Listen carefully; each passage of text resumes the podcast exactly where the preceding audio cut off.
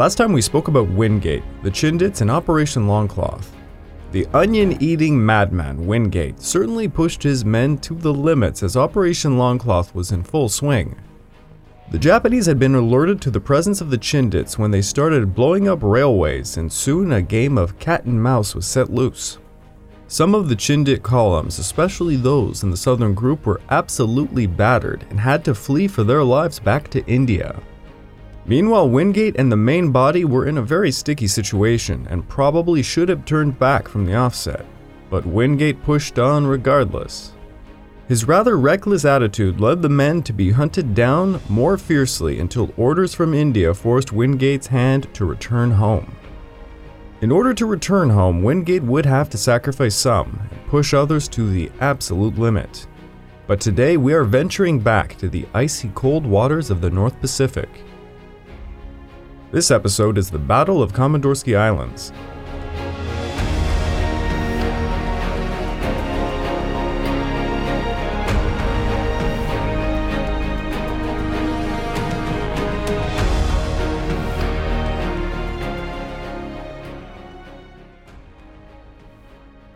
Welcome back to the Pacific War Podcast week by week, and I'm your dutiful host, Craig Watson. But before we can begin, I just want to remind you all that this podcast is only made possible through the efforts of Kings and Generals over at YouTube.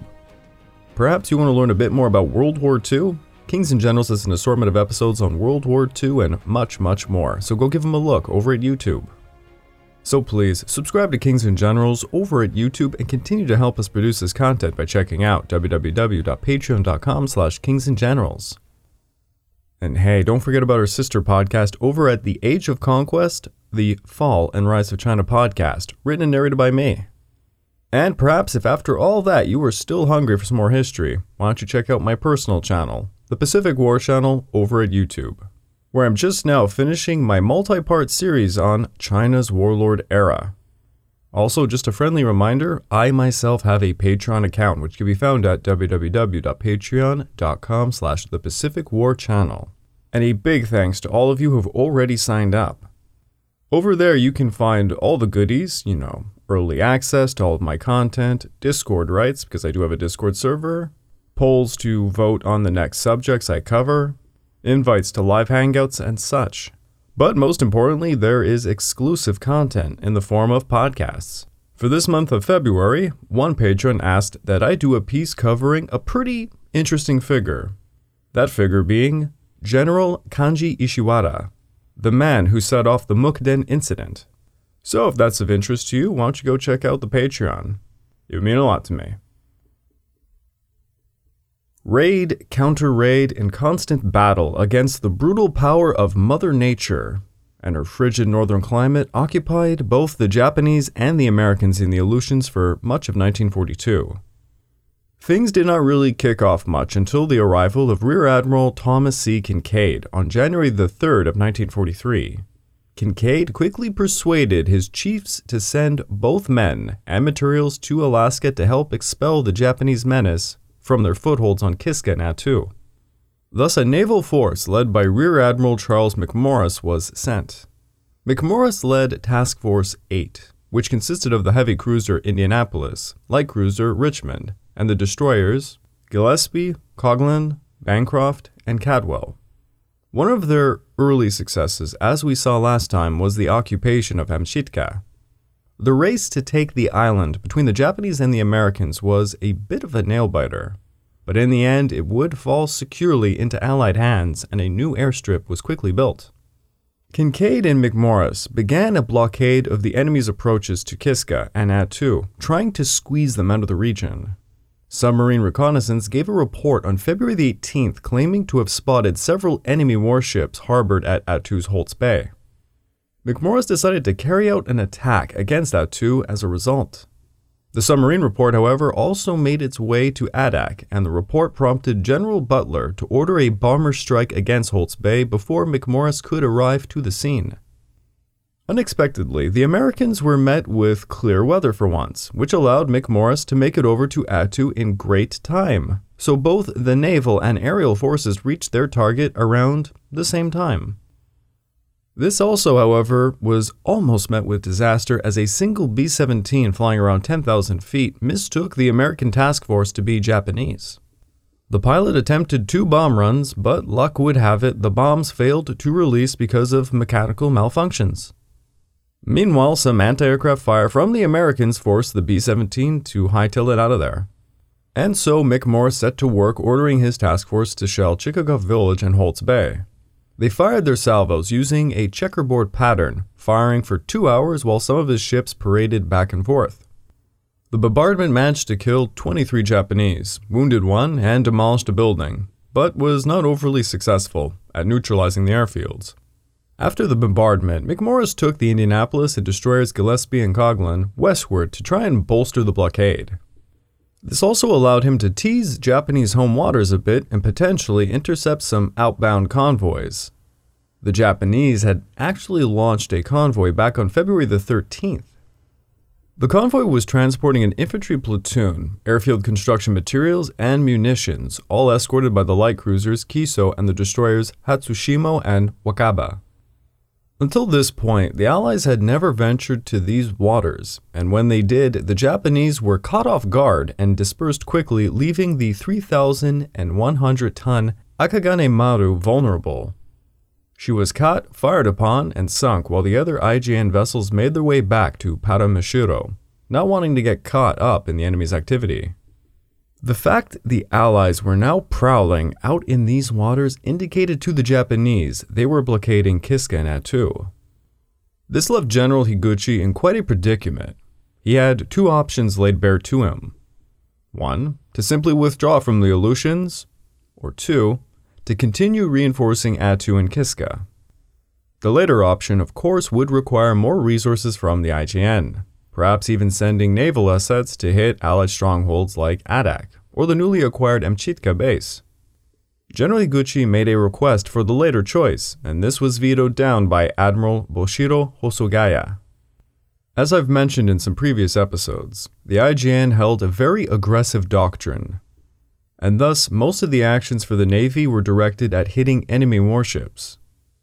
What I mean by this, take for example with the IJN submarine fleet, was that they viewed merchant raiding as dishonorable and instead favored using such assets in fleet engagements.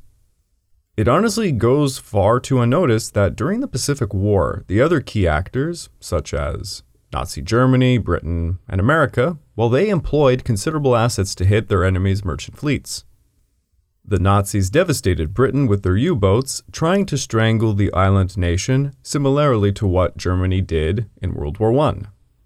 Likewise, the US employed its submarines in the Pacific almost exclusively against Japanese merchant shipping lines, and it was one of the major reasons for their victory.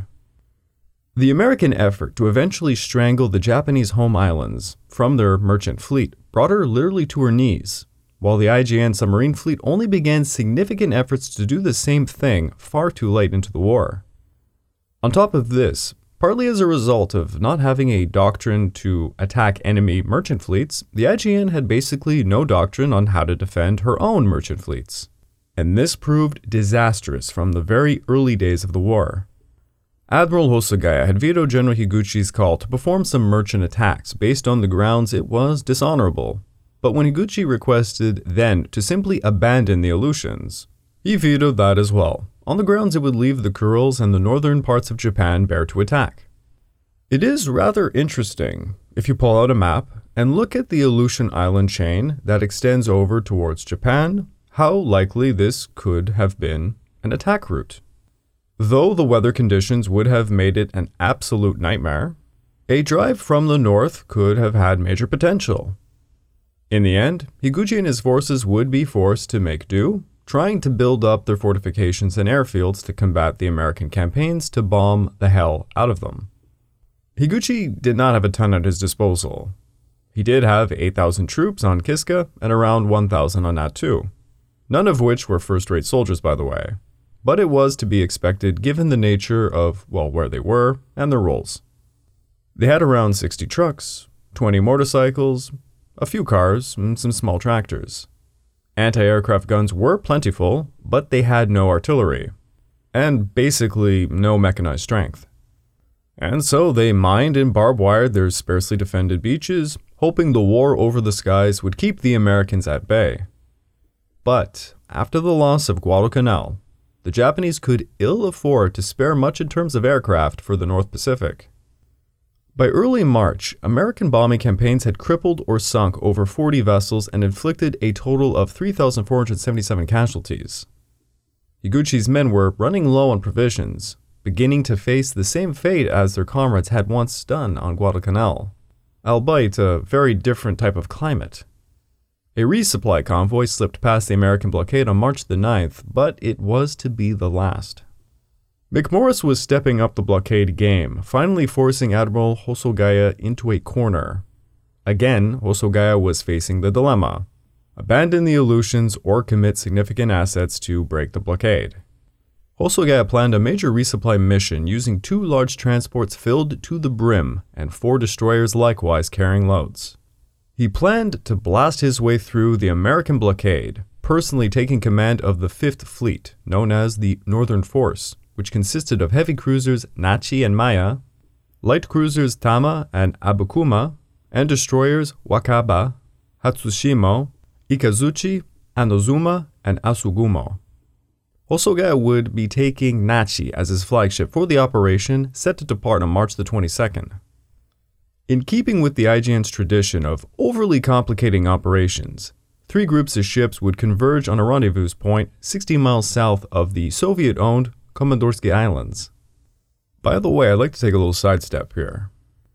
For those of you who, uh, I don't know if I've ever said this before, but uh, I write these scripts, of course, in advance and I do read them out, but I do love to, you know, just add things in here and there. And I want to add something about the Soviets and all this because it's kind of funny. A lot of people don't know this or they get confused by this. Japan and the Soviet Union have a neutrality pact for almost 90% of the Pacific War. Now, when you pull out a map, you'll notice that the Soviet Union has a cold water port known as Vladivostok. Vladivostok is extremely close to Japan and it's pretty much isolated. Yet, Allied convoys would bring supplies over to the Soviet Union to Vladivostok unmolested. How did they do this? They simply raised the USSR flag, and Japan couldn't do a damn thing about it. The Japanese, of course, knew most of these ships were, you know, Canadian, American, etc., but they were not willing to ever risk the chance the USSR would be given a free hand to just run right through Manchuria. It is almost laughable whenever you research the supply routes used for the Lend Lease actions, for example. If you look at a map, you will see a ton of materials went over through Vladivostok. On top of this, the Soviet ships would also venture into Japanese waters all the time to spy on them, to feed information over to the Americans. The only reason I point all of this out is when you have anything Soviet owned, even these small, kind of insignificant Komandorski Islands, the Japanese would have to be on their toes whenever performing actions near them. And back to our story. Meanwhile, Admiral Kinkaid had made some reforms to Task Force 8, forming it into a new Task Force 16, consisting of heavy cruisers Salt Lake City, light cruiser Richmond, and destroyers Bailey, Coghlan, Dale, and Monaghan. The Indianapolis had been switched out for the older Salt Lake City, which recently had been repaired after being damaged at the Battle of Cape Esperance. The same day Hosogaya's Fifth Fleet departed, so did McMorris's from Dutch Harbor, heading to the west to enforce their blockade efforts. What is a bit interesting for this event, while dozens of carriers were being constructed, literally a hundred would be afloat by the end of the war, the war in the Aleutians would see no more of these. In the remote, fog bound, and storm lashed waters of the North, neither the Japanese nor Americans would field any carriers after Yamamoto had withdrawn his during the Midway catastrophe. The battle for control over the Aleutian Sea would be quite the traditional one. Small task forces meeting and engaging another in furious exchanges of cannon fire at line of sight ranges. For my World of Warship fellow players, it is a game without those pesky CVs. Side note, I play CV. Don't hate me for it. Hosogaya sailed his Fifth Fleet Northern Force to meet the transports, supply ships, and escorts to shepherd them the rest of the way to Attu. His convoy sailed in two separate sections. The second escort force consisted of Usugumo and Transport Sankomaru, and Convoy D led by Rear Admiral Mori Tomoichi, comprising of Abukuma, Ikazuchi, Inazuma, and the transports Sekitamaru and Asakamaru. The second escort force left Kataoka Naval Base on the 22nd, while Convoy D departed on the 23rd. Hosogaya sailed south over the gray northern seas as the convoys went north. The Japanese did not realize it, but Joseph Rochefort and his fellow cryptanalysts at Station Hypo were continuing to break Japanese naval codes, providing invaluable information on IJN movements. The Americans knew of the convoy sailing for Attu, and Kinkaid was planning to intercept it the entire time. Now, the IJN warships outmatched the Americans in terms of firepower, both in gun and significantly more so in torpedoes. The Type 93 Long Lance oxygen torpedo boasted a 25 mile range against the abysmal American Mark 15s, which held about a 7.4 mile range. When they actually worked, that is. The Long Lances also held a 1,080 pound warhead compared to the Mark 15's 827 pound warhead. Regardless, the Americans had the distinct advantage of intelligence, and the sailors were in high spirits despite knowing how outgunned they truly were. Joseph Candelaria, a water tender aboard the Monaghan, said prior to the battle, I remember going up on the deck and across it going down to the fire room. We was going to attack some transports. Going to be all over in a few minutes, like duck soup.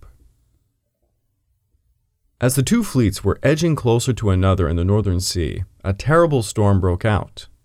The battering winds and huge swells made the destroyers heave and thrash terribly, and soon the light and heavy cruisers began to experience some minor damage. Hosogaya's force remained ignorant of the American threat stalking them through the inhospitable weather. The weather issue caused problems for the Japanese at the rendezvous point as well. They were forced to cut speed in half on March the 24th due to the violent weather, and Hosogaya was only able to link up with Convoy D by 4 p.m. on March the 25th. The two other ships of the 2nd Escort Force remained missing, thus, Hosogaya's vessels began patrolling in a 60 mile line while awaiting their comrades. In the meantime, the Americans had their own problems. The sea had grown so violent, the crews feared sinking. George O'Connell aboard the Salt Lake City recalled this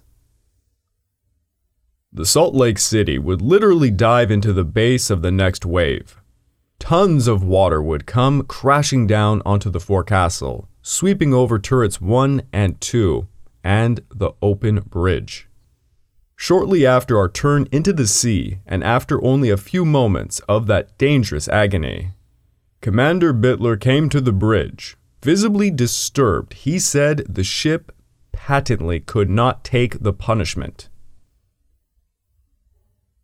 By the early morning of March the 26th, the storm finally died down, making it safer for both sides. Damage to the American ships saw some smashed hull plates, bent stanchions, flooded storerooms, but nothing too major. The next morning saw the furious ocean calmed to a near smoothness, with almost no swell.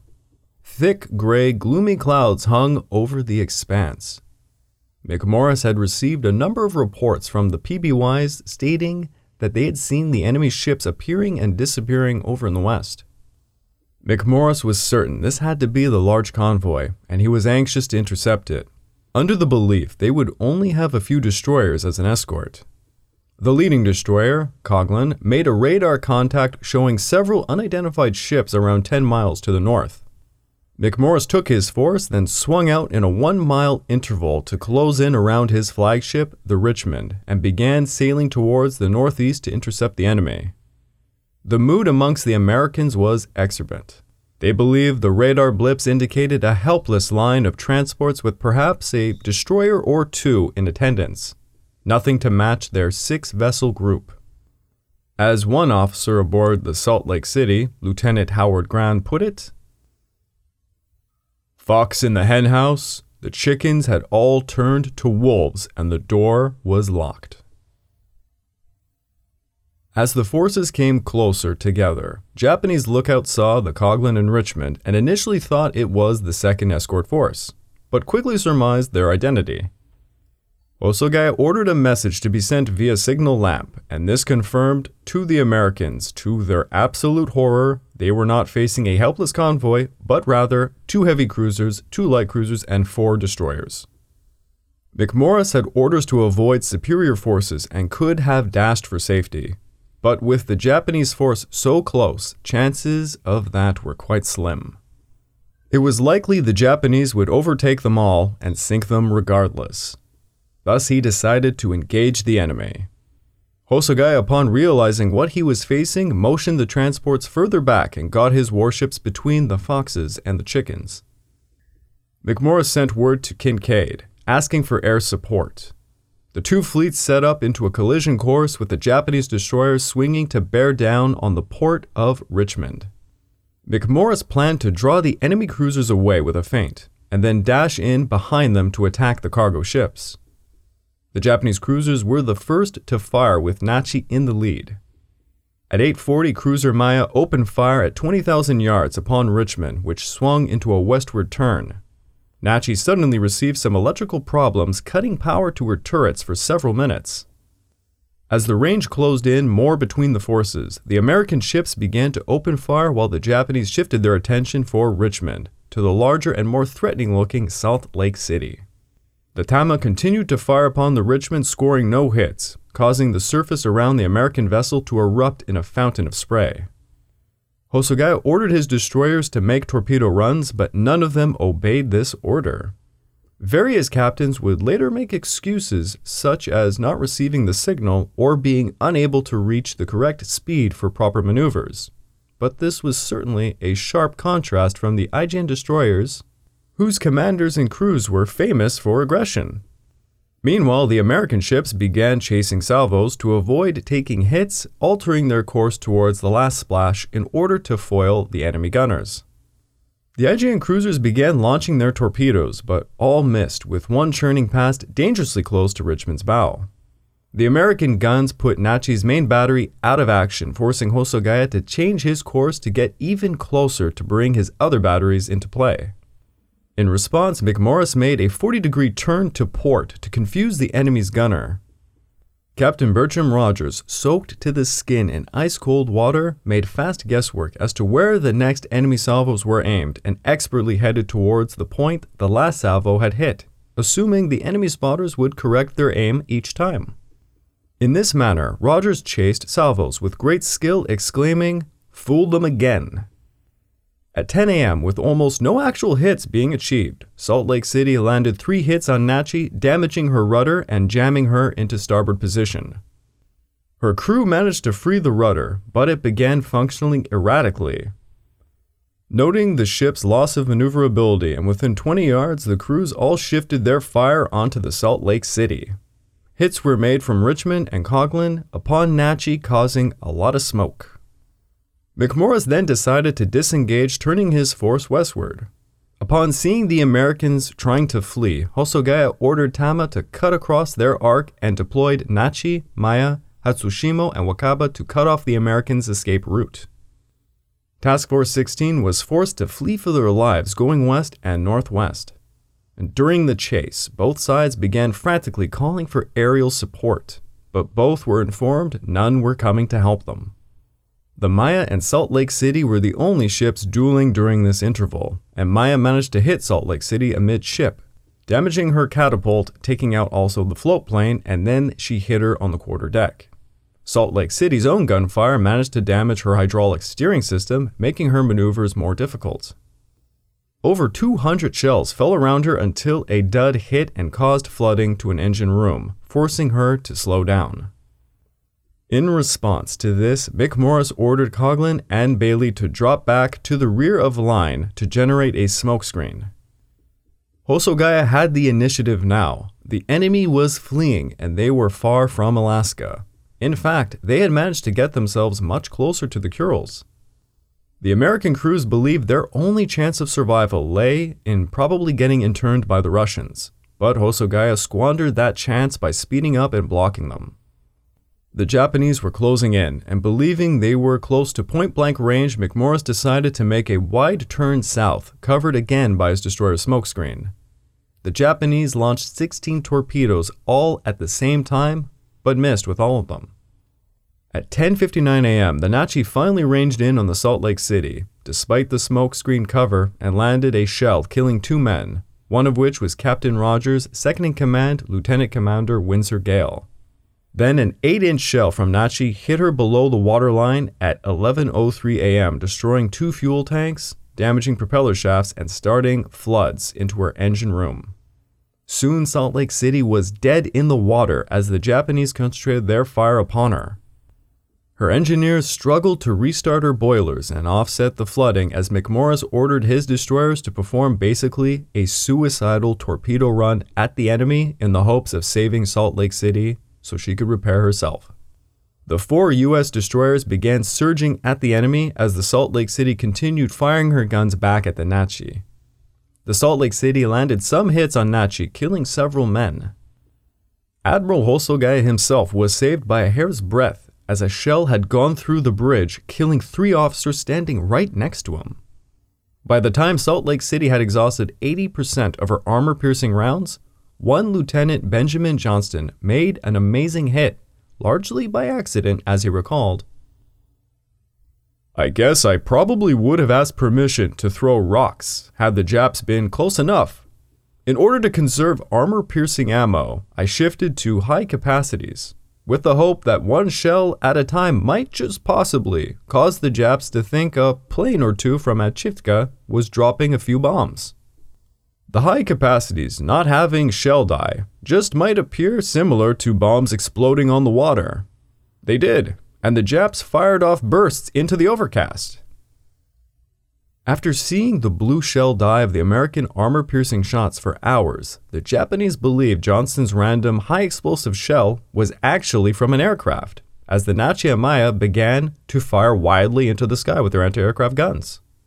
So, again, for my World of Warship players, the guy just randomly shot a high explosive shell after shooting armor piercing for a long time. And this literally made all the Japanese believe oh my god, there are air supports here. We better shoot into the sky wildly. Pretty crazy. Meanwhile, the American destroyers continued their charge forward with Bailey in the lead. At just 10,000 yards, the Japanese concentrated their fire upon Bailey, and a shell went right through her, killing five men. Captain Ralph Riggs of the Bailey ordered her to fire torpedoes at the extreme range of 9,500 yards, and just after the first fish had launched into the water, suddenly the Japanese ships began steaming away. Hosogaya had ordered his fleet to retreat. Hosogaya had broken off the battle for a variety of reasons. His warships were dangerously low on ammunition, and sailing back and forth in search of the second escort force had used up most of their fuel. The smokescreens had masked the state of the Salt Lake City. Hosogaya believed she was still combat ready during the battle. Also, the admiral had received reports about the Americans calling in for air support, and alongside the odd high explosive shell incident, he believed there might be American aircraft in the vicinity. There is also another factor no Japanese admiral would ever admit to fearing shame brought upon him. The man had seen three officers blown into chunks of flesh a few feet beside him, and perhaps this shot his nerves a bit. Hosogaya's sudden departure was a miracle for the men aboard Salt Lake City. Admiral Kinkaid, after investigating her damage, declared The Japanese could have sunk Salt Lake City with a baseball. Likewise, Ensign F.R. Floyd wrote this on the ship's log shortly after the battle had ended. This day, in the hand of divine providence, lay over the ship. Never before in her colorful history has death been so close for so long a time. The entire crew offered its thanks to Almighty God for his mercy and protection. They should be thanking the random high explosive shell fired by that one guy, because ultimately it seems that is why the Japanese fled the scene. It is absolute insanity to believe the Japanese lost a chance of a major naval victory because they thought possibly some aircraft were coming in. Now, as indecisive as the battle was, it did cause major changes. Admiral Hosogaya lost his command when the IJN staff's analysis recognized correctly that more aggression would have resulted in the Salt Lake City and perhaps even more ships being sunk. In all, 7 Americans and 14 Japanese were killed, with 20 Americans and 26 Japanese wounded, but no ship sunk. Most importantly, the battle caused the Japanese to abandon efforts to resupply and reinforce Attu and Kiska. Now the IJN would rely on submarines to carry out the task, which could only manage so much as we've seen in the South Pacific. The battle for the Komandorski Islands resulted in a tactical draw, but a strategic victory for America. It was also the last real slug out gunnery duel ever to take place between opposing surface fleets without the use of combat airplanes. Basically, it was the last of the good old fashioned naval battles. Again, those of you who play World of Warships would probably say something like, Get rid of the CVs. McMorris received praise from Admiral Nimitz and Kinkaid for his unlikely victory. I'd like to take this time to remind all of you that this podcast is only made possible through the efforts of Kings and Generals over at YouTube. Please go subscribe to Kings and Generals over at YouTube and continue to help us produce this content by checking out www.patreon.com slash kingsandgenerals. And hey, don't forget about our sister podcast over at the Age of Conquest, The Fall and Rise of China podcast, written and narrated by me. And if after all of that you are still hungry for some more history, why don't you check out my personal channel, the Pacific War Channel, over at YouTube, where I'm just now finishing up my multi part series on China's warlord era. And just a friendly reminder if you want to hear more exclusive content like the story of General Kanji Ishiwara and how he began the Mukden incident, why don't you check out my Patreon account at www.patreon.com slash the Pacific War Channel. It would mean a lot to me. The ice cold water in the North Pacific saw a good old fashioned naval brawl, the likes of which would not be seen again. It was a strategic victory for America, and one that would advance her recapture of the Aleutian Islands.